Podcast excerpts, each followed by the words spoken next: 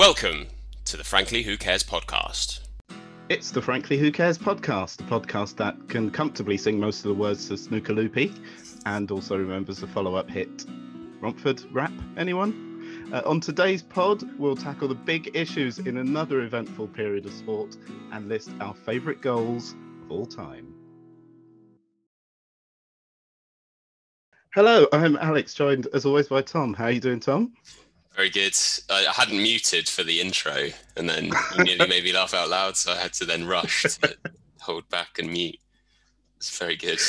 I'm assuming you don't remember Romford Rap, I don't know. the follow up.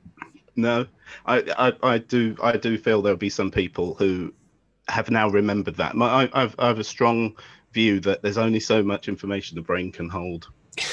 so there are people now that probably can't remember a couple of their second cousins because they remember Sno- uh, Romford Rap.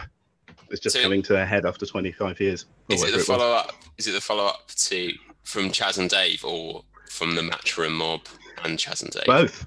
Really? Both. Wow. Yeah. I did not know that. Whether you're yellow, green, brown, blue, pink, or black, you can do the Romford Rap. Was the chorus. hmm It's genius. I am bowled over. Ah, yes. So yes, how have you been? All right. Yeah, not too bad. Not too bad. I've um, so been playing a lot of cricket, um, which Hmm. at the moment is effing miserable.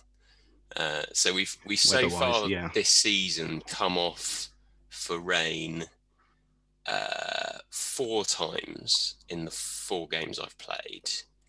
Hmm. And every single one of those times, so the game has been interrupted in progress. I've been batting. It's so it's just like Nice. go off and come back in an hour and start again. Ugh, great. It's just the worst. So a fun time to be playing cricket. no. So luckily, our team has been very successful. So that has me uh, meant that I haven't retired instantly due to the weather being awful. Which was a real and, and genuine risk, I'm Uh, yeah, it was. So, and it's meant to be at least. I mean, it's meant to be better from like tomorrow, but I'm looking out and it looks apocalyptic out the window at the moment. So, gonna hold my breath on that. Hmm. So, So it's a good time to be sat indoors doing podcasts. Absolutely, yeah, yeah. And how are you? Yes, as well. Yeah, good as well. Um, had a, an old school weekend of going out on a Friday and a Saturday night. hmm Yep, pub and restaurant.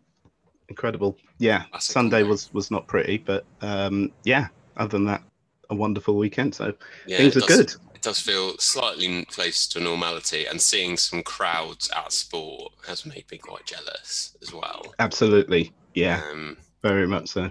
So yeah, I'd, I'd, I'd like to think that that I will be at some kind of decent live sport before too long, but Hmm. we'll have to wait and see. So, Let's hope so.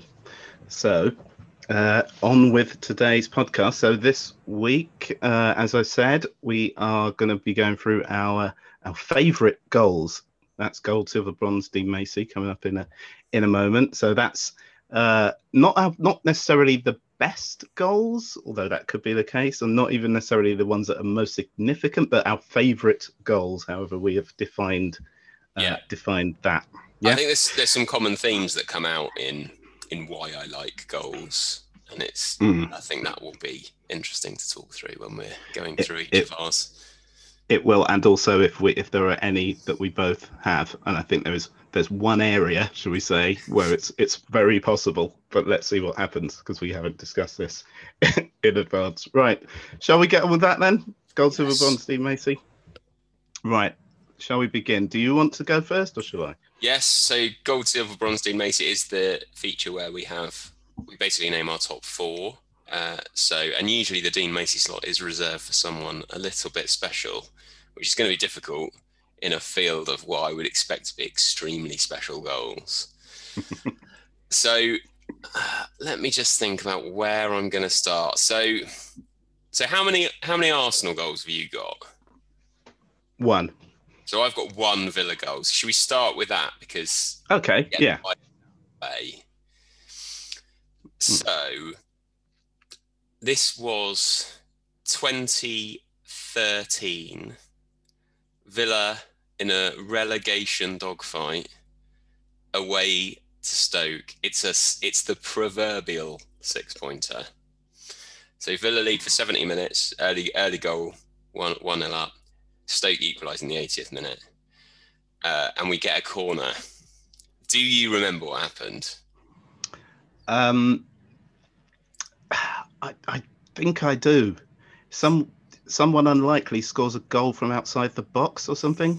Yes, yes. So, yeah. uh, so the corner comes in.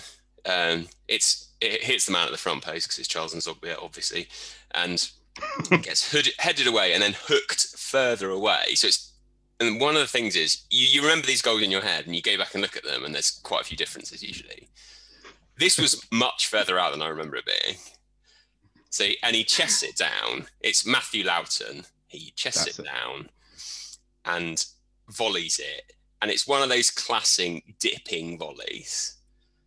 And mm. but there's two guys coming towards him, so it's a fair old hit.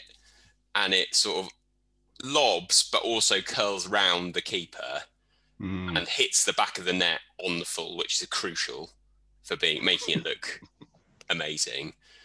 Mm-hmm. And 87th minute, and it's it's a winner of sorts because we then score a breakaway goal at the end. But the occasion, it's just massive. And from then, we'd have done very well to go down, and we ended up staying up. But it's an absolute banger of a goal. Yeah, what a, what a, that's a strong start. So not only is it an absolutely ridiculous goal, but if any player had scored it, even some of the greats, you'd be, you know, as the proverb goes, talking about it for years. But also, it's a, a relegation uh, saver. Well, yeah, and and, and yeah, ridiculously unlikely player to do it. It was centre back, wasn't he? Uh, right back. Right so, back. So he'd scored I remember reading something that he'd only scored absolute belters for, for Villa. and I didn't even remember he'd scored another one. And he'd scored another one where he'd whacked it and um, and like caught it really well, but basically went straight at the keeper and he just missed it. Whereas this is this is an absolute belter. So and so when I was saying about the factors that make goals favourite because we said it's not your best goal necessarily. It's like, why do you love this goal? So that's the occasion massively, just the occasion of it. And it just, I just remember people's Facebook statuses just saying Lowton, and such a big goal. So that was the season that Benteke broke on the scene, and it was quite. Um, and I remember talking to you about it at the time that that um, have you just watched it back? Yeah, yeah, because you've just sent it to me, and like you said, I'd forgotten quite how ridiculous it is. It's like a Roy of the Rovers thing. It's absolutely ridiculous yeah. that goal. It's if you scored a goal like that on a computer what? game, you'd think I probably need to put the difficulty level up a bit because it's just yeah, exactly. Um, yeah, and yeah, that so that that for me is it's my favourite Aston Villa goal for the importance, but also the sheer sheer ridiculousness of it. And that season, we should have. It felt like if we stayed up, the players who kept us up would kind of kick on, but that never really happened. And in the celebration, you see all the players hugging in, and apart mm. from Benteke, who's had his ups and downs, they are all useless players who barely played Premier League after that. They and all went to either Burnley or someone in the Championship. So, yeah, it's mm. um, yeah. So your Excellent. move. That's very good. So un- unlike your um, goal that's from your own club, mine is. Um, I mean, there's so so many great goals I could have chosen. There's so many massively significant. The fact that I'm not picking Michael Thomas against Liverpool in '89, or Bergkamp, any one of his goals, or I'm actually picking a goal that had virtually no significance whatsoever and wasn't even a particularly brilliant goal. But it's still my favourite Arsenal goal, and that is Thierry Henry when he did, did his little comeback, um, uh, having left the club and came back to Arsenal in 2012 and was on the bench uh, for an FA Cup t- fourth round against Leeds. Um, yeah, I remember this. Comes on, and with virtually his, I think it was his first touch, Alex Song plays him through. Um, he takes, so he's on that inside, that famous inside left channel, takes a touch, opens up his body, and slots it into the far post like he'd never been away. And I was in um, what was that pub we used to go to that, that, that did, the, did the nice pizzas and just near Battersea Rise where we watched the 3D uh, rain and the golf that time. What we was, watched, we watched Uruguay Ghana there as well. Um, ah, yeah, that's right. Yeah, uh, it was called before. the Duck at the time, but it's now called Hawkins Forge. That's it.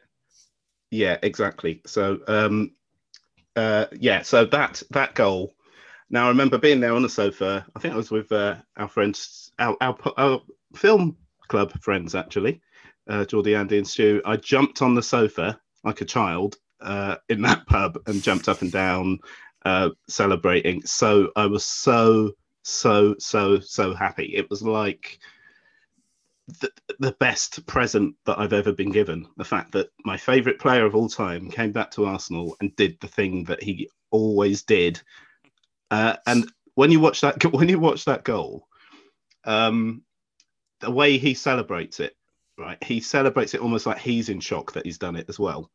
He's like screaming, looking up at the air, and like screaming into the crowd. He's almost gone into a different world. He said afterwards, he scored lots of goals for Arsenal, but this is the first one I've, I've scored as a fan, and that is what it felt like. It was just, uh, it's the best. And, and I think we got knocked out in the next round by I don't know Blackburn or something like that. Didn't even get to the quarterfinals that year, probably. Um, I don't care. That that insignificant game, a home match against Leeds. Henri coming back and doing that is just it was like a it was like a dream. Hmm. Excellent. I mean, I've watched it back. It the celebration makes it. it it's a nice yeah. pass as well. Um, it's Alex Song. It's amazing. um, but yeah, to pick, like you said, a fairly insignificant goal against the championship side that they were at the time. I think so. Yeah. Uh-huh. Yeah, because you've got yeah the Bergkamp goals. I thought there'd be a Dennis Bergkamp goal in there somewhere. Um, oh, those yeah, he scored many a goal that's an absolute the, joy. But yeah, the Leicester and Newcastle ones, which are sort of variations on a theme. Yep. Yeah. Um, and even his one for Holland in, in the World Cup uh, quarter final against Argentina, where yeah, the Dutch exactly commentator goes insane. Yeah, yeah, yeah, yeah, yeah, yeah. A couple of unbelievable touches and then slotting it home, but but no, none of none of them compare with how that Henry goal made me feel in, in the moment. It was absolutely special. So yes, mm, that's my first entry. What's your next one? So I've got um, one from an ex-Arsenal player. Mm-hmm. Um, not a raging success at Arsenal, but I did I did really like him as a player. Now, a couple of my factors that I think have um, that I've put down some reasons why I think you might love a goal. So anyone might love a goal, um, and I've I've we've already ticked off sort of the occasion with yeah. the Lowton goal. I put your team, so you know I've I've I've um, we've both ticked that one off. Mm-hmm. Um, now the other ones I've got hero, which you know Henri was your hero, but I've also put hero yeah. slash someone you've had great success with on Championship Manager, Pro Evo, or Sensible Soccer.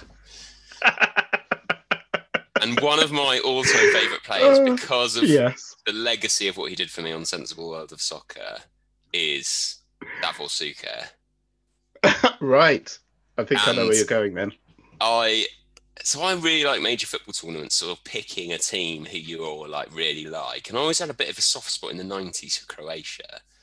Mm-hmm.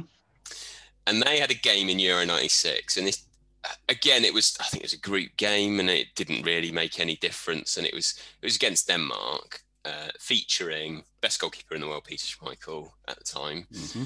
uh, and um, uh, from my memory, just had like an absolutely ridiculous game. I think he nearly scored from the halfway line when uh, Schmeichel was chasing back, and Schmeichel like chased back and had to parry it out. And and before he parried it out, and before even gathering the ball, he like applauded Suker, and it was like this ama- just amazing duel. Mm. And in the last minute, um, he was through on goal, Uh, and I think Denmark must have been chasing the game, so it is a bit of a counter attack. And Schmeichel sort of narrows the angle down, and he perfectly just sort of like a little pitching wedge, just wedges it over him. And one of the other factors I've put that I think makes a difference on how much you love a goal is the camera angle. Mm-hmm. And this chip is perfectly away from the camera. And you just see Schmeichel just, he just knows he's absolutely toast as soon as, Asuka chips it. And it's, oh, it's just absolutely lovely. And that just sticks in my head. I didn't even need to watch it. I just, neither as soon as we I. started writing these mm. down, I was like, that is straight on there. And um, yeah, I, but I, the only weird thing was I remembered it really accurately when I then did go and watch it, except it was in the other goal to where I thought it was. So So, bizarrely, so which side is it on as you were watching it then? Back. so he scores to, to the, the right, is it? No, I It always was to the was to the right. Yeah. Oh right, yeah. No, I remember it as being to the left. So I that is a, that is a sweet goal. It's it's very aesthetically pleasing, um, and the way Schmeichel. There's an, another theme is like um, goalkeepers' reaction making goals better, Yeah, either a, yeah. a despairing dive or whatever. But with that one, the fact that Schmeichel, the fact he knows he's beaten and he basically topples backwards and then flops onto his back, from what I remember, is just completely. It's just it's perfection. It's like I've been beaten here. I'm out yeah, um, absolute top quality from a player who was in his absolute prime for about those three or four years, wasn't he? yeah. I think he was Golden Boot. So that was Euro '96. I think he was Golden Yeah. Boot winner in. Uh, France '98. yeah, yeah. Mm. It's also, Mhm. if you do watch it, his first touch is absolute filth. Like, it's just a 60 yard clearance and he kills it and also knocks it forward. And it's, um, and it's just, yeah. So it's, it's the third goal in a 3 0 win. So it didn't, it didn't make a difference. But, Mm. but it was just, and that was a hell of a team. That was, uh, was Prosinecki in that team? Like Boban. Um, they had some absolutely ridiculous players, and um, They did. they went to the semis. I th- yeah, they lost to France in the in, Euro- in the World Cup semi final in '98. That's right. the yep. Tur- Thuram semi. So, Yeah. yeah, it's just And, one of those that I uh, just Again, you've love. sent it to me, and uh, oh, the perfection! Uh, like you say, the um, the angle, the filthy first touch, yeah, glorious. And I remember, I remember um, just the atmosphere in the crowd there. Obviously, that tournament was in England, and it was an absolute treat for like all the English fans to see such a thing as well. Yeah, brilliant, absolutely brilliant. Yeah, Nice. so, like it. So, So, um, my uh, number two. That's very good. So, seeing as you've done a tournament uh, uh, one, let me go to um, one of my tournament ones then. Uh, and this is this is going back to 1982, and um, the first World Cup that I remember properly as a child. Not now, not many people remember the '82 World Cup. It's sort of like this this World Cup that England were pretty lame in it, and yeah, just it had this weird second group stage. They had a great um, they didn't they? Who England? Yeah, yes, they did. Um, Keegan and Brook in the Umbro, uh, Admiral, Admiral yeah, yeah, yeah. admirable, yeah. Um, but um, so th- these were the days when, and this isn't the case now, particularly with the Champions League, you would um, you'd watch a World Cup, and you wouldn't know many of the players from, particularly the ones outside of Europe, but you generally generally wouldn't know any of them at all. I'd heard tales of these great Brazil sides, uh, and then all of a sudden, uh, along comes one of the most loved. They didn't win the World Cup, but one of the greatest and most loved teams in international football hi- history, uh, Brazil '82. But when they when they stitched up by the second group stage, That well, no. So in in uh, so what actually happened was, in their group, in their first group stage, they started against Russia, scored two ridiculous goals that could easily have been like uh, on this list. Mm. Um, what Socrates, famous, Socrates' most famous goal, where he just spanks it and it flies into the top corner. Eder gets one where he chips it up to himself and then back, bangs it in. Um, that's 2 2 nil in that one. Scotland made the mistake in the next match of scoring the first goal against them, an absolutely brilliant goal. they then thrashed them 4 1. Uh, and then New Zealand were the other team. I think they, they only beat them by a few goals. Um, then they go into this second stage, the group stage, the second group stage, and you've got England, uh, you've got Brazil, Argentina, and the no hopers uh, Italy, who scraped through their group with three draws and only knocked out Cameroon because they'd scored one more goal. So obviously they're going to get floor wiped with them. Um, and Brazil play Argentina in what is effectively the decider for the group. Didn't turn out that way because in the best game I've ever seen, Italy after that were to knock Brazil out in, in an unbelievable shock. But it, it's the Brazil uh, Argentina game where uh, so Maradona gets sent off at the end because he he um, he's just really frustrated and he kicks a player, gets sent off. Brazil win it 3 1. But the first goal, now the actual goal itself um, isn't um, particularly, the finish itself isn't particularly spectacular, but it's a free kick, um, which Eder takes. Um, where now, again, talking of aesthetically pleasing goals, um, he they're lining up to take this goal, to take this free kick from I don't know 35 yards out, you don't even see Eder. Suddenly, from off the screen, he runs at the ball, spanks it with the outside of his foot. Keeper somehow gets a fingertip to it, and it hits the underside of the bar and bounces. Two Brazil players are there first. Zico gets there and taps it in. I I had never seen anything like this before in my life. I mean, you know, we didn't watch that much. There was virtually no live football on in those days anyway. And you certainly rarely saw people even trying to do such a thing. It's an absolute you sadly you can't quite call it a thunderbuster because it doesn't go directly in. But running straight at the ball from miles off screen, hitting it, it is just stunning. I, I, was just there with my mouth open, thinking, I can't believe that he even did that.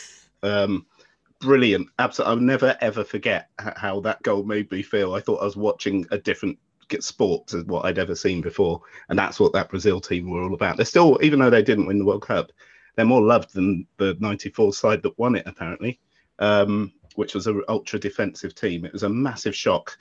Lots of lots of countries went into mourning when they went out to Italy with Paolo Rossi hat trick uh, in the best game I've still ever seen in my life, um, a 3 2. Um, yeah, just an incredible team, incredible goal. There had to be something from so that team. I didn't know about this yeah. goal. Um, I have some observations. It does an awful lot in the air, doesn't it? yeah, it does.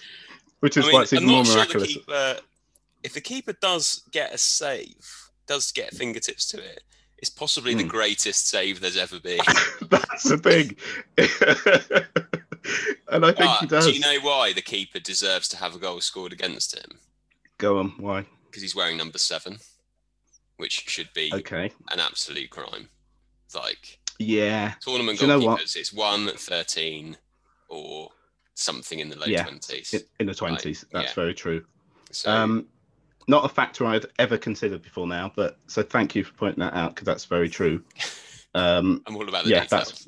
that's that's very much why he deserved to be humiliated. Yeah, it is when you rewatch that, it does get a, fing- a fingertip on it, and it is an incredible save. And and Zico gets there just before um, another forward they had called Serginho now, considering this is one of the great Brazil teams like of all time, God knows what Serginho was doing in that team. He was an absolute donkey. an absolute donkey. That that game against Italy, he missed sitter after sitter. He's the sort of person who'd like swing at the ball and miss and like knee himself in the face. It's just ridiculous. Nobody can understand why he was in the team. Um, maybe it's that just is a part of a tournament a tournament football. Is that because you uh, you didn't know the team, and I still hmm. think that you know you'll you'll have that. You won't have that with someone like France this, this hmm. the Euros, for example, because all their players will be Champions League players, and you've seen them all the time. Um, yeah. But there will be someone who rocks up who's half decent with someone you've never heard of that you can then yeah. form opinions based on three games against wildly varying opposition. Yeah. Uh, and I love that. I mean, France have won two World Cups with, and both times their strikers were like pretty much the worst player in their team. or at least, um, yeah, not doing what you would expect from a centre forward, which is scoring goals. Yeah. So, uh, well, Giroud played all right in the World Cup. That's a bit hard. He did, Like, but he- in '98, no. 98, Stéphane Guivarc'h. Givash, Yeah. Dugarry was rubbish in that tournament. Yeah, yeah. So, Mhm. yeah, it's um, So anyway, that's yes, something about Janine, major yeah, tournaments. It's always good. But yeah, that is um, that is true. that is a, a great. Uh, I mean, I goal. so I've picked. I've got another tournament goal. Mm. So can I just? I'm just going to honourable mention to uh, one that I got sent in. Um, Oh yeah, because it's it's a favourite goal based purely on the occasion, and I think if you, uh, so my friend Aaron uh, sent this to me saying, without a doubt, like I'd sent the question out, and within a second he'd sent me a GIF of this goal that he clearly has lined up on his phone for any any occasion, and it Hmm. um, and it's Lucas Moura's winner for Tottenham against Ajax. okay, yeah. Like Tottenham into the Champions League final, and they were dead and buried. Mm. And just the reaction, like you see all the Spurs players just run, all the Ajax players drop to their knees. That again, that Mm. sort of instant reaction. And I, I can imagine if I didn't really dislike Spurs, that that would that that would get uh, some credence. But unfortunately, Yeah. Interestingly, I dropped to my knees as well um, when that goal went in. So got something in common with the Ajax that was players there. part Yeah, of your terrible summer, wasn't it? When you said you were going to stop watching football if Tottenham won the Champions League and you lost the yeah, that's right. Yeah, yes. you got pummeled. Mm. Um, I also, um, though, and I, I played my part, said that I'd be happy for Arsenal to lose the Europa League as long as Spurs didn't win the European Cup. So I feel like it was it, a sacrifice worth pretty well. making, Absolutely, yeah. no and that's fair enough about that. because no one really remembers the Europa League from two seasons ago. But exactly, you wouldn't have heard the Yeah. end of Spurs banging on about the Champions Ever. League ever. Yeah, yeah. Yeah. So that was a, an excellent trade-off on my part. yeah. Mm. So, Mhm. um, so I've got a couple. So whilst I said I've only got one from my team, I have got a Scotland goal.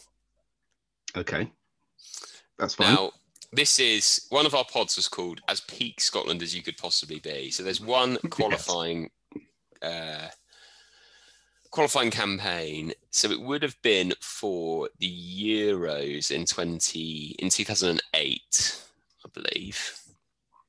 And Okay. Scotland got an absolute stinker of a group. So you got you, there, was, there was a place and a half up for grabs. So it's uh, winners and then the playoff for the second team. And we got put in with Italy and France. uh, against the odds at, at Hampden, beat France in the first game and then Mhm. um, lost both games to Italy. So, and I think France had beaten Italy. So it was all kind of everything else had gone against us a little bit. Um, and so to stand any chance, had to beat France in Paris, which was clearly not going to happen. Hmm. But it somehow did happen. And it was a 1 0 win in quite a one sided game, as you'd expect. And it's James McFadden. And he, it's just, it's the simplest goal you'll ever see because the, it's just a goal kick that goes forward to him and he brings it down and all the French players stand off him because he's too he's too far out to um to score. Um, so he Hmm. smashes it and it goes in the top corner, and it does an awful lot in the air, but in the sort of more modern back and forth type. Right. Yeah. Um, and it's a French keeper who he was always sort of talked up as being the next big thing, and was an absolute gold mine on Championship Manager. Um, and I could never Hmm. understand why he never made it for France, but I hadn't really appreciated that he was in goal for this goal and arguably at fault. But um, and so to beat them away and and then do the double over France in qualifying. Um, Mm. So my chronology is a little bit out. What happened was we then had a game against Italy, uh, and we needed a draw, I think, to to get into the playoff. And uh, there was like a horrendous decision at the end to give them a free kick, from which they scored.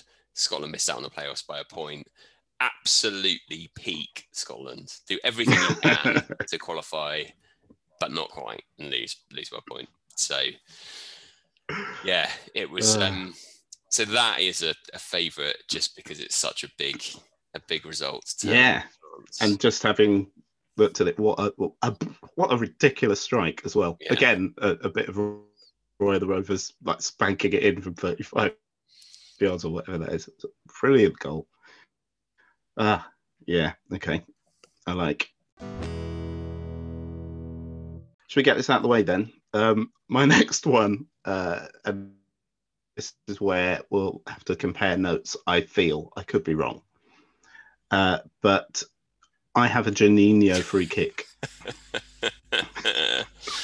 I I couldn't pick I couldn't pick one. Oh, ah, right. but I okay. can I can So, I I think my favourite one isn't the, necessarily the best one. any of them is valid. There's no wrong answers to this question. what would your favourite one be? So there's one where it's like a cross. You think he's going to cross it, and he just shoots, and the keeper just takes Okay. two steps in completely the wrong direction, and it goes straight on. That one, Uh-huh. it's the bewildered keeper ones, which are much. So in the subgenres Right. of Juninho free kicks, my Mhm. favourite subgenre is the completely bewildered keeper. So the one where Oliver Kahn ends up sitting in the goal is probably. Yeah. Okay, that's a good Um, one. Um, so you'll enjoy you'll enjoy my favourite one, which I'm uh, just about to send you now, because that's very much of that, uh, very very much of that ilk. It's against Barcelona, um, and he's at a ridiculous angle um, on the left hand side of the box. Uh, you know, go. Everyone's thinking it's Juninho. He might well shoot here, but obviously, what's the point? The, the keeper's probably thinking. Somehow, he still manages to spank it in over the top of the keeper, who then falls back into the net. Um, it I think this might be the one I had in mind. It is quite Absolutely. a traditional free kick for Juninho. It,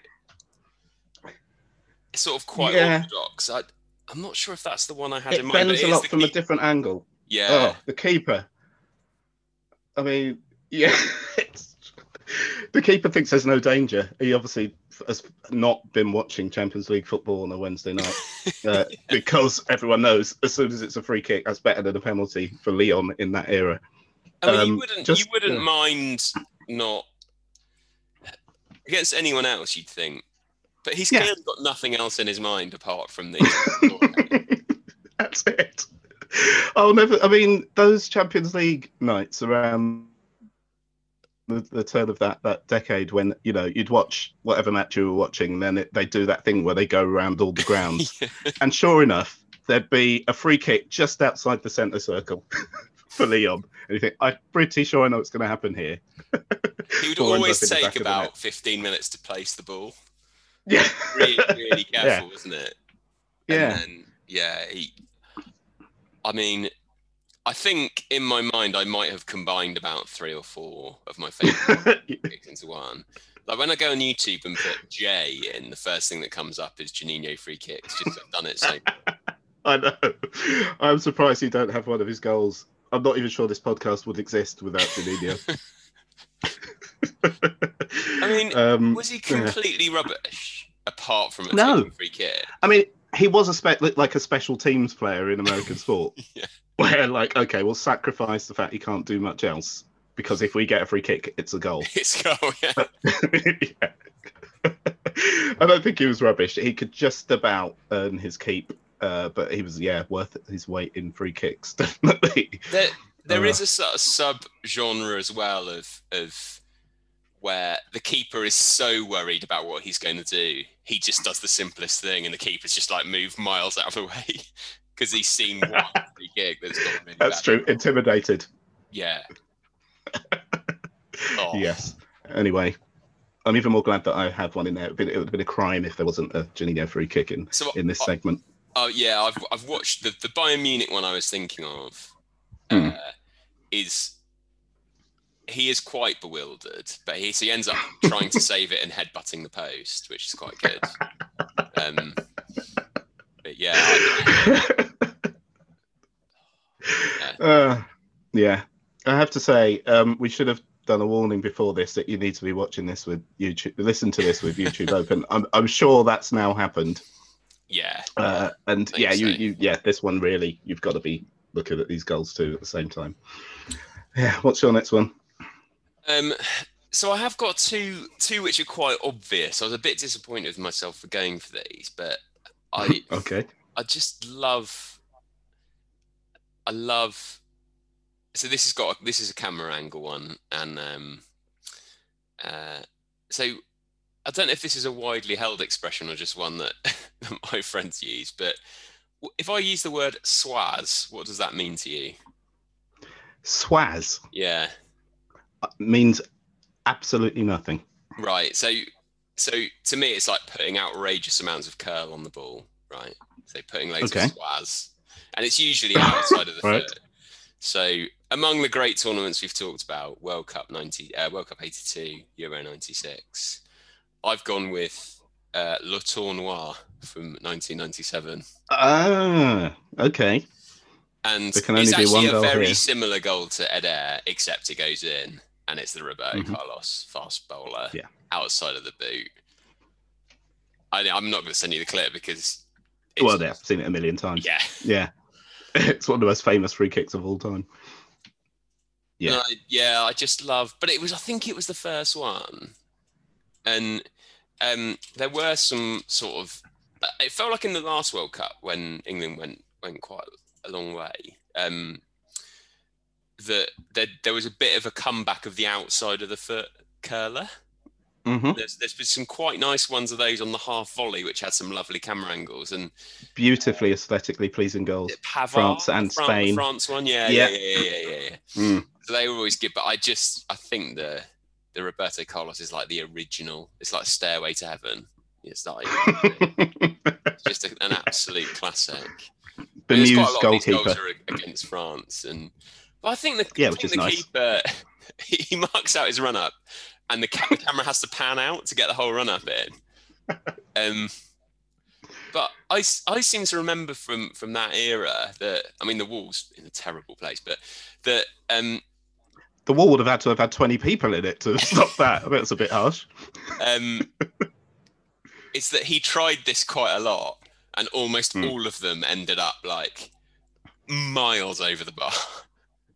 Or closer to the corner yeah, yeah. flag. Yeah. So um, hmm so yeah. But for that one moment, though, absolutely glorious. I mean, I just Hmm. I just love it, and it it is again a Roy of the Rovers goal. Um, Yeah. but I I just Yeah. think that, that that's going to be that's Obvious or not, there's nothing wrong with putting an absolute classic in. I mean, it's the best goal of its type, without any question, in terms of extreme curl. Swaz, I should say. Swaz. So, Absolutely. yeah. Get it get it right.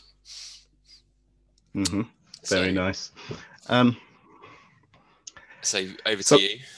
I have um, one which is probably is up there with my favourite goals of being in the stadium. Um, and yeah, th- this this for me is the perfect goal in terms of everything coming together that that I would have wanted to happen, and even the timing of it. Right. So, um, you remember Ghana in the 2010 World Cup? We've talked about that on this podcast. Uruguay in that controversial game. Mhm. That was Suarez handballing it. Now, do you remember they came to Wembley the year a year later when England were playing under Capello and played a friendly?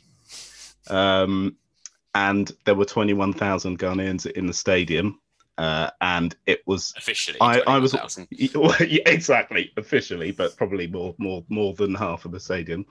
Um, and yeah, I was at that game with again our friend uh, Stu, and we'd uh, we'd been to Ghana to watch the African Nations Cup, and you know we'd uh, we we got these classic old Ghana tops that we have with the black star, and we were and I was like, look, you've got to come with me to this game, but we're going in the Ghana stand. We are going there. He's like, you sure? Was like, look, trust me. You know, you know how good this is he came along. What a brilliant decision it was. So that was the game where at the end, so game finishes one all. where Capello, even Capello, is on a high afterwards. and when he's asked about it, about oh, you're disappointed you conceded that late goal, goes, no, it was fantastic, and he's like, like a, a, this is Capello we're talking about. The atmosphere was phenomenal. It has to be one of the greatest uh, friendlies at Wembley. But all I wanted to happen was for Ghana to score a goal. Please just score a goal so that we can, you know, have to celebrate the moment. Ghana played brilliantly in that game, and Asamoah Gyan was fantastic throughout. And you know, all it lacked was a goal. And then in injury time, he gets the ball. Do you remember? Do you remember it at all? I, yeah, I do because um, um, so at the time I, I worked for a company in, in Wembley and, and we had tickets. Mm and the oh. friendlies were totally on who they were playing and basically how yeah. big their London contingent was. So like I went to mm-hmm. a Sweden one and it was rubbish because yeah. they, they, there's no fans there at all supporting Sweden. I went to an Egypt one and that was really good because yeah, I think Egypt mm-hmm. scored first actually and lost like three or four one. But mm-hmm. yeah, their fans went absolutely mental when they scored and it was like wow, yeah, brilliant. Um, and yeah, yeah I don't so think we... I ever went to a good a good friendly. Um, oh, that was the, yeah, definitely one of the best England friendlies at home. And uh, Gyan, he gets the ball um, in the box. He turns Lescott not for the first time during that match. Sort of turns it inside him. England, blimey. Yeah, yeah, on more than one occasion. Um, puts the ball onto his left foot and curls it into the far far corner. The crowd it's it was like Ghana had won the World Cup. That's the only time Ghana have ever played England. To play in this country where there are so many Ghanaians as well, um, and and to uh, to to get an injury time goal, much much deserved goal like that, and the crowd to go absolutely insane, um, was uh, yeah, it's it, it is very much up there with my best moments inside a stadium. It was it was great. Stu thanked me a lot for being in that crowd, in that Ghana section with me. Um, there's something about being in the Ghana crowd anyway. There's, there's handbags all over the place, and you think it's going to kick off. It never does. That's just how the game is watched. Well, this is. Um, um, do you remember yeah. we went to Ghana, Brazil at Craven oh, Cottage? Of course, yeah, yeah. and about two minutes in, you said, by the way, it looks like it's going to kick off every two minutes. It never does. Don't worry about it. Because someone had the nerve of standing up and cheering, and then say like yeah. someone flicked water at him or something. It's so trivial. Exactly. Yeah. It's and that. then something or happened, and they'd yeah. all totally forgotten it within within thirty seconds. Yeah. Exactly. Um, or someone will abuse someone for a clearance, and someone else will defend them, and they'll have a proper stand-up row, and then just get on with it. Yeah, it, exactly that. The other thing about this game is one of the things that I consider one of the biggest crowds, uh, biggest crimes against sport is half and half flags uh, uh, and half, half, half and half scarves. yeah, yeah. And half scarves and flags, um, which I've never understood. One of my proudest possessions is that half and half England Ghana flag. It's like it was the perfect, perfect uh, thing to have. Um, yeah, because it's it's it's my two teams they played out a draw, got last minute goal. Got it was just perfect. It was like I, I couldn't have planned it better than it actually ended up being. So that that is a very that one came to me very quickly as well when I was thinking about favourite goals. Yeah. Certainly from being in the stadium, loved it. Mm. Yeah, I I haven't watched nearly as much football in stadia as stadia as you have. Um, and so I, have seen the Villa FA Cup semi-final goal, which took us through to the final, and it was Christian Benteke, mm. and I will forever love Christian Benteke for that reason. but it's not, it's not quite, it's not quite the same as as Matthew Lowen. Mm. Um, Fair enough. Uh, so I, that Craven Cottage night, where, so as I recall, someone over officious, possibly Mike Dean sent Mike someone D. off, sent one of the Ghanaians off for a pretty harmless, you know, yellow card. Yeah. And just ruined yep. the game, and it was quite a boring Brazil team who just then kept the ball. Well, I think they'd scored, and so they just kept the ball for eighty minutes. It was like oh, brilliant. The atmosphere yeah. was still amazing, and then do you remember in the last minute the Ghana save made, uh, the keeper made an incredible save right in front of us, and then 30 seconds later made an even better one, and the whole place just went off. I didn't remember the two, but I do remember one of them. Just yes, yes, I do remember that. You might have I've missed the second one because you were shaking me, going, "Did you see that?" Very possibly. Yeah, of course. Yeah, Yeah. That, that was that was good. And it didn't It was. at, at Wembley didn't like the fans stay for two hours after the game or something like they, they would just wouldn't leave. Possibly, I did. I- it was a bit of a trek home from there, but um, but yeah, very possibly, very possibly they did. Yeah. Oh, just yeah, could couldn't have been couldn't yeah, have been I, better. really. I, yeah, I can imagine that being absolutely banging. Yeah. Um, How many you got left? I've got one left, and again, it's quite so have I. obvious. So uh, this is the only one I thought you might have. Okay. Uh, so a big we've talked about this a long time ago now in the kits one, but um, one of them obviously a key part of our football education growing up was Football Italia on Channel Four. Uh, Yes. seeing a lot of players uh, that you didn't come across that you didn't know anything about. Um, and let me just get the opposition right. I think it's Verona. Um, okay. And they Playing AC Milan. playing AC Milan, yes. So Hmm. free kick, everyone runs to the front post, massively overplayed. George Weah is defending for some reason. it's an amazing first touch. I'd forgot. This is the one thing I'd forgotten about this. It's a ridiculous first touch, and then he dribbles 85 yards, beats every player in the team, and scores. And it is, it's the most unrealistic goal I think there's ever been.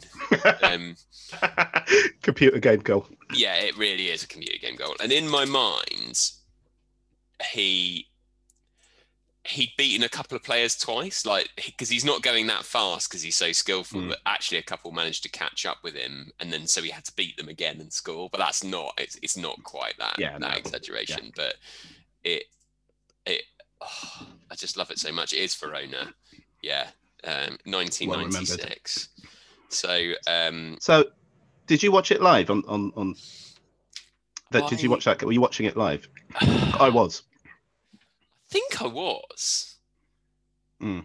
Yeah, I think I was because I didn't. We we didn't have Sky until sort of t- the Mm. early 2000s, so that was like my my kind of football Yeah. fixture. I was living in a. Actually, I don't think I was a student anymore, but I was still living like one the year after in, in Nottingham. And um, I remember being in my room with my crappy little telly, and everyone else was downstairs. And uh, yeah, watch, watching that goal and just being in disbelief, thinking I was, re- you know, I haven't watched loads of the it, football Italia this year, the, the live games. I'm really lucky I've seen this goal, this this game live, um, which you've just sent me. So yeah, it just comes to him with a far. Po- Why is he even in the bo- in his own box defending when he's not marking anybody? What's he Well, doing? yeah, I, Anyway, like you say, spins spins around the middle. Yeah, and beautiful finish into the into the yeah, fantastic. What- What, a brilliant goal. what I also like about it is that. So again, it's, it's the fourth goal in a four-one win. It turns out, so you need to kind of do what you want at that point. The fact that he's even bothered to go back for a corner at that Yeah. point. But yeah, yeah. To be fair, quite early on, with sort of Hmm. um, when he kind of gets to halfway, there's a really obvious through ball on, and the guy coming coming up to his right, like, there's a massive gap, and he all he has to do is nudge it through, and this guy is through on goal, and you can see him line up and then go. Nah, fuck it, and just go and, and take on the three men in front of him, go straight past them and score. And I just- He's I never ever going to pass it in No, that situation. The, the other thing was looking at that is this, the the bench. So his bench get up, applaud a bit, and then sit back down. It's like he must do that all the time in training because how are they how are they not like running on the pitch to join in the celebrations? Anyway, uh, yeah, brilliant goal. Yeah, that excellent choice. I could uh, not forgotten about the goal, but yeah, not one that I'd considered. Superb. But uh, right, so my final one, uh, not dissimilar in some ways, in terms of like someone taking on an entire team and spanking the ball in the net, but dissimilar in terms of the fact that it's a goalkeeper who does it. Uh, so, so this was one of those goals where it's so ridiculous. It was a period of my life when I thought I've made this up. I didn't see this on Saint and Greavsie. Um, this can't have happened, right? So I've searched through all sorts of combinations of goalkeeper solo goal, amazing goalie goal, etc. And then I, I, think I put in, I must have put in goalkeeper scores ridiculous goal one day. sure enough, it comes up. So this is a French Guyanese goalkeeper who, for some bizarre reason, uh, decides to um, just get the ball and sprint down the wing past um, hurdling tackles as he goes um, keeps going, cuts in, spanks the ball into the far post. Um, the picture I've sent it to you it isn't isn't great, but you will see enough of this guy charging down the wing and then just um, spanking it in. It doesn't make any sense. Why is he doing this? And this and it's the goalie. And you see it's goalie when he falls when they tackle him to the ground at the end, and his gloves are in his you know on his hand. Wow. It is the most ridiculous thing. It's a good hit, isn't it? in a finish, after all of that, the finish. Yeah, exactly. That's the goalkeeper that does that. Uh, absolutely ridiculous goal. So yes, if like anyone's it. searching for it, search for goalkeeper scores ridiculous goal, and he's from French Guyana. If you put that in, you're more likely to get it. put goalkeeper scores. What's a goal? Actually, put French Guyana because that that will get it straight there. yeah, to narrow it down a bit.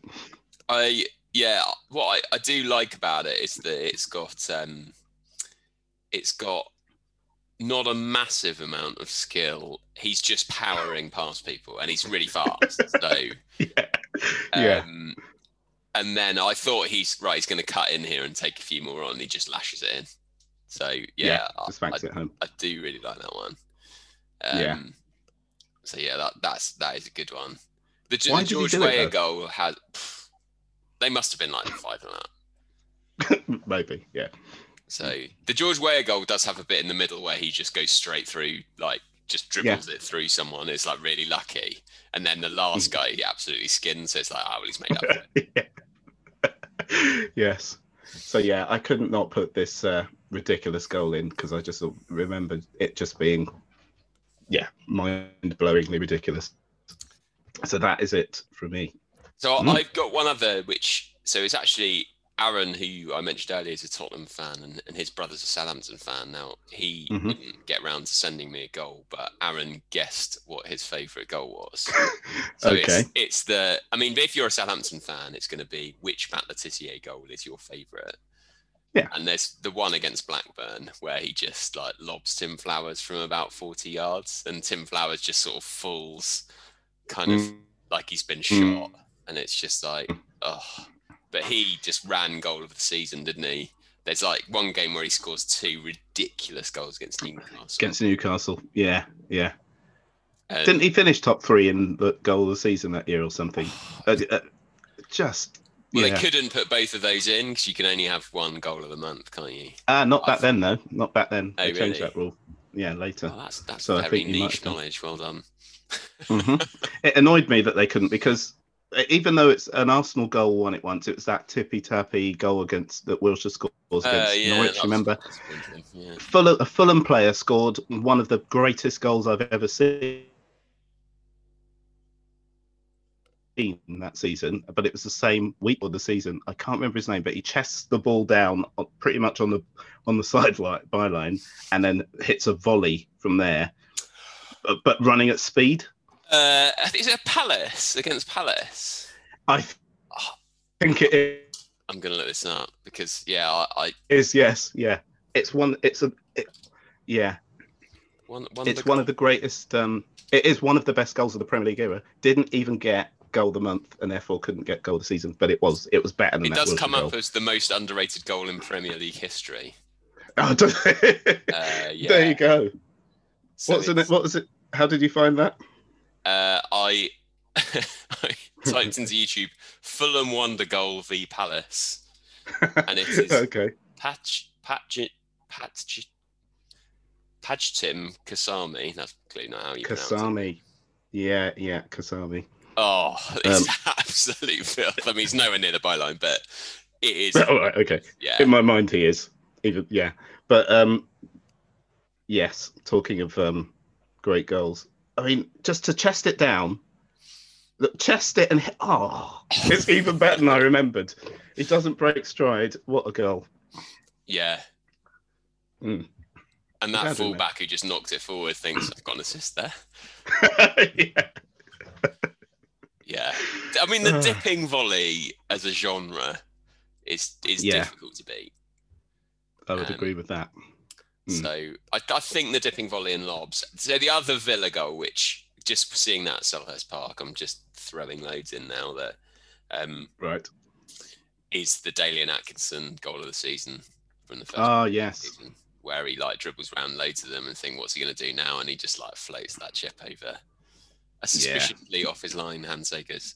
So yeah, but And uh, I remember, uh, uh, well, Dalian Atkinson, who sadly died fairly recently, didn't he? And the late great David Rocastle scoring a goal at Villa in our 1989 um, championship winning side. Who um, ball gets cleared to him, he chests chests it down and then lobs it, and it goes over the keeper. And I think Derek Mountfield is trying to get get back to head it, and he he ends up running into the net and looking really stupid, which makes the goal even better. So yeah, yeah, those those those um those lobbed volley type goals, uh, yeah, among right, the greatest. got to try and bash those into its podium.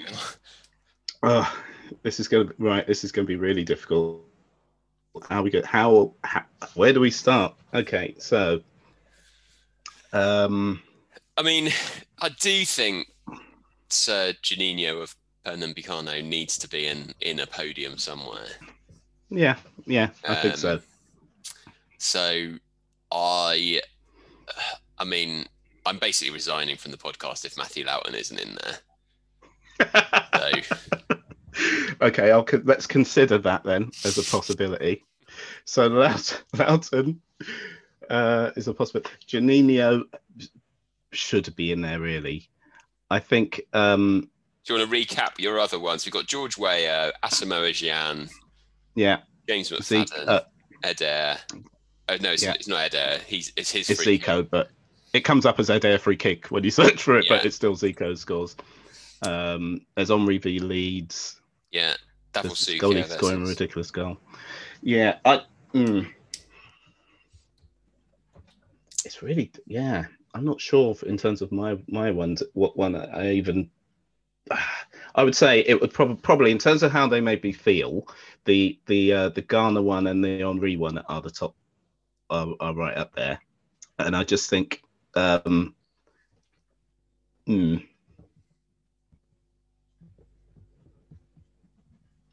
probably just for the for the for that particular if I could if I had to get rid of all the others and experience one again, it would be the Ghana one. Right. it has to be.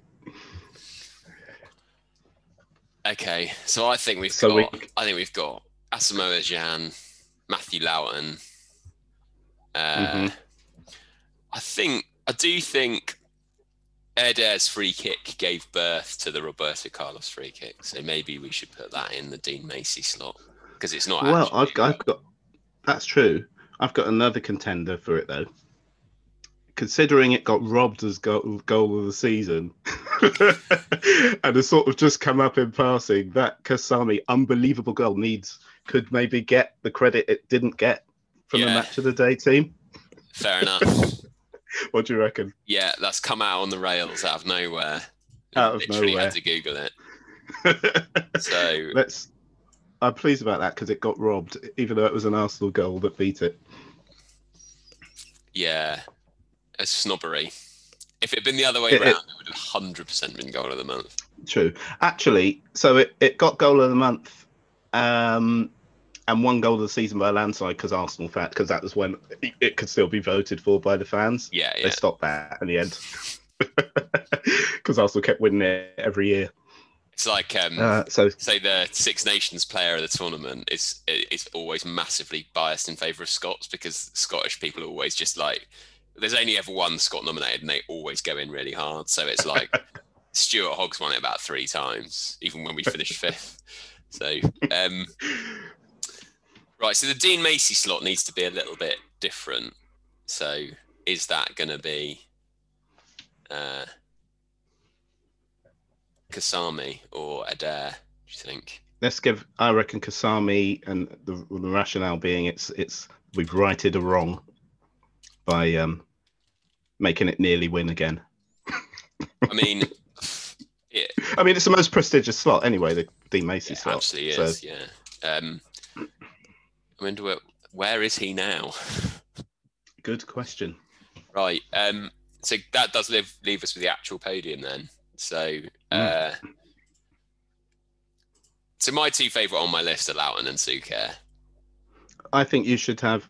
Let's have Loughton because because it's it's got the um. I think it's the gold because it's got it's a brilliant goal in its own right, and it was massively significant um, to the club and to you. so I think it's got everything. Um, Agree. I'm prepared to so- return next week now. Be pleased to know. Good, good, good. I'm glad I was convincing enough.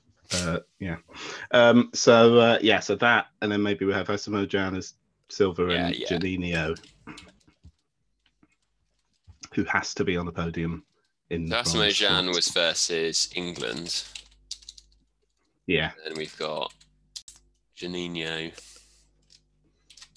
hmm As you type it into the uh, the Leon. spreadsheet. Yeah, yeah. This is good. Uh, good cover. Good, good. Good live action Good audio. spreadsheeting. Yeah.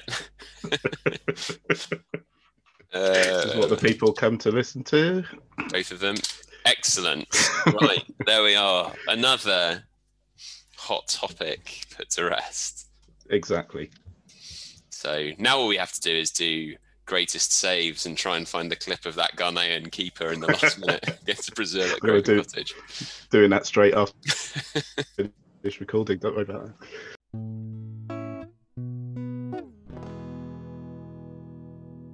So, time for some news. Um, has there been anything that's caught your eye over the last uh, week or Yeah. two? Um, so you talked about in the last episode uh, how my prediction. Um, well, you were you were talking up one of your predictions about how Chelsea were going to get into the Champions League final because they Yeah. changed the manager. Uh, you, didn't- so. you sort of spared me on how historically bad my predictions always are. Um, So I'll just flag up that when we did the baseball section, we talked about. Uh, I said what rarity had happened that week, uh, and there'd been a no hitter. Uh, Mm. There has been a no hitter in between every single podcast we've done since then. so Even by your standards, that that's impressive. yeah, they've slight made some slight changes to the ball apparently, which is making it harder to hit. So uh, yeah, another classic from the Dixon back catalogue, along up there with that Benteke will never score a goal. He's useless. So Yeah, you were a bit ahead of your time on that one. So, I uh, did you watch the cup final, the FA Cup final? uh, no, I didn't because I was playing cricket. Have you seen the highlights? Have you seen the goal? Oh, Um, I've seen the goal. Yeah, One of the great uh, FA Cup final strikes. But right, and um, I'm going to have a VAR uh, rant here. So he scored an absolute screamer of a goal, but in the build-up, there was a, a potential handball right. Uh, which after the goal goes in, they did spend a bit of time looking at. Right, my fun was ruined by that because even before it went to VAR, the ball screams into the net, and I'm like, ah, I think there may have possibly been a handball there. So I didn't sell it. I didn't enjoy. It. Chelsea have just conceded an absolute screamer of a goal, uh, which ends up being the, the winner, and I'm like, mm, yeah, it's probably going to be disallowed. Uh, wait, and then it's given. I'm like, hey, woo couldn't even enjoy it because of the threat of VAR. That's how bad things have got. Yeah, I. I mean, it does take away in some ways. It did give back quite a bit for the Ben Chilwell goal, and I'm sure you've seen that clip of those Chelsea chumps celebrating in the crowd. And No, I haven't actually. there. so, I need to. um, yeah, they they basically are doing. They're filming themselves watching the game on a selfie stick. Right. I mean, that's a bad start. the crimes are mounting. Hmm. Um, Chilwell scores. They're just all filming themselves celebrate, like going round to all their mates who are just God. all giving the most obnoxious reactions you could possibly imagine. Yeah. And but all the time in the background, the screen is up, and like you see it go VAR check offside, and the mood slightly changes, but they're still celebrating and then it goes no goal offside and they all just like go, go kind of ashen faced and then the clip ends and it's just the most brilliant thing ever Okay, like I was saying, VAR is an absolute triumph um, and should be used a lot more. So yeah, excellent. I'm going to look that up. That will change my opinion of the final. The, but uh, so Chelsea obviously lost that game. There, oh, we were so close this weekend to the, a, a triple whammy that could be a quadruple whammy happening of Chelsea losing the FA Cup final, their women, women's team the day after losing to Barcelona, having conceded a goal in 33 seconds and being 3 0 down after about 25. Yeah. Um, and um, uh, uh, yeah, and then uh, oh, Chelsea almost didn't um, get through. It's uh, what the last 10 minutes, everything turned around, and they would have been out of the top four and out of next season's Champions League ahead of their match um, against Man City for the Champions League final. Ah, so close. But I mean, you can't take away what happened that weekend. It was brilliant, them losing those games, but still, real shame, I thought. in terms of sporting stories that have given me encouragement uh, the Hmm. next one that i'd like to flag up is so um, at the start of every season you have that kind of uh, initial period of training realizing how old you are and how much it hurts way more than it did two years ago five years ago etc etc uh, the oldest ever major champion in golf last night phil mickelson um, I I really like Phil Mickelson. I think he's quite a likable likable guy. He played in the Masters in aviator sunglasses, and I just you are an absolute legend. Um, I think I love that he like he plays some really exciting shots. He misses the fairway by absolutely miles sometimes. He makes golf look quite difficult sometimes, and that's what I really liked. And yeah, I was just sort of egging him on to beat all the whippersnappers um, who were like. There was one fact that so when Phil Mickelson won his first PGA Tour event, Brooks Koepka was four months old, and that was the guy he was like vying with down the Wow. stretch. So yeah, which makes me think oh, there's still hope for me. But then I also saw an article today about how it was all about training and hard work. And I thought, yeah, maybe not. Ah, yeah, a slight flaw in your plan. So, the only thing with Phil Mickelson though is it just looks wrong whenever he's lining up a putt. I think it's going to go the other way because of his left-handedness. it's find it really confusing. So yeah, that's what I've got against him. being left-handed. Hmm. No, the fact it just confuses me.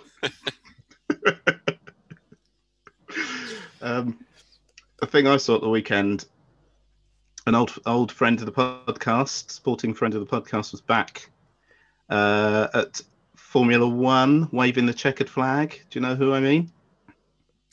Uh, no. Celebrity flag waver and most famous sports person in the world, Serena Williams, was uh, was back. I So they only that. pick ultra famous people to do that.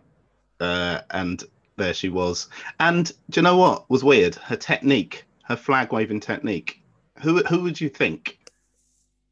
You know, the job is to wave a flag, sort of, you know, back and forth.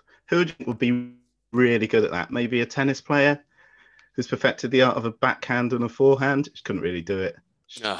just kept kept stopping doing it. maybe that's what's keeping her from being the world's most famous sports person. Did- her flag waving technique. Yeah, well, she may maybe like you know she's played in a lot of Olympics. She's won won a few golds, isn't she, in the Olympics? Because wasn't there that Yeah, the famous sort of John Inverdale thing to Andy Murray was like you're the Oh, only yeah. guy to have won. You're the only tennis player to have won medals in Yeah. different Olympics, and he's like, I think. Serena's won in about four. yeah, yeah. Um, Ah, so she'd be more famous if she knew how to wave a flag because she would have done it. well, she may now. have may have done that. Yeah, might have done it in the Olympics, and and Mm. let the side down. I don't know. I mean, it's wild Mm. speculation. I, I think it would be ridiculous to put a tennis player as the flag bearer for the Olympics because it would actually. it's They not. don't need. yeah, it's not. It shouldn't really be an Olympic sport, but That's um, true. So Yeah, and it's a chance of shining a light on someone who is the the most famous sports person in the world, isn't it? So yeah, you're right.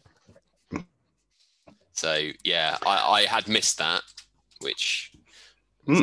strange for someone so famous. It But was all over the news, obviously. Oh, do you know what was funny? So uh, Verstappen won the Grand Prix. Uh, so they did, interviewed third place, second place, and they interviewed him. And then Serena walked by, and they just cut cut into his interview uh, to interview her, and just have it like it's David Coulthard doing the interviewing. you should see the look of Verstappen's face. He's not amused in the slightest. it's brilliant. It's worth looking up. see how unamused he was. so according to definitely reliable uh, source Wikipedia, uh, Serena Williams has never been the flag bearer for the US Olympic team. Uh, Right, all either a closing or opening ceremony. Um, Mm, And there's some pretty niche ones. like uh, as an archer. I mean, my the, the most famous ones on here I remember. So Simone Biles, Yeah, I remember that. um, Mia Hamm. Yeah, footballer. Yeah. Uh, other than that, uh, I mean, the the Winter Olympics ones are that that would be a difficult yeah. round on pointless. That really would. There's a fencer. I know. I think they've embraced the fact that it should be genuinely niche Olympic sports. Although the Mia Hamm one is a bit disappointing. Uh, yes. Yeah, Yeah, wrestling, canoeing, equestrian, wrestling again. So Hmm. yeah, they've got the right idea, I think. So Okay, fair um, enough. And it's just as well because she- her technique is absolutely dire. yeah.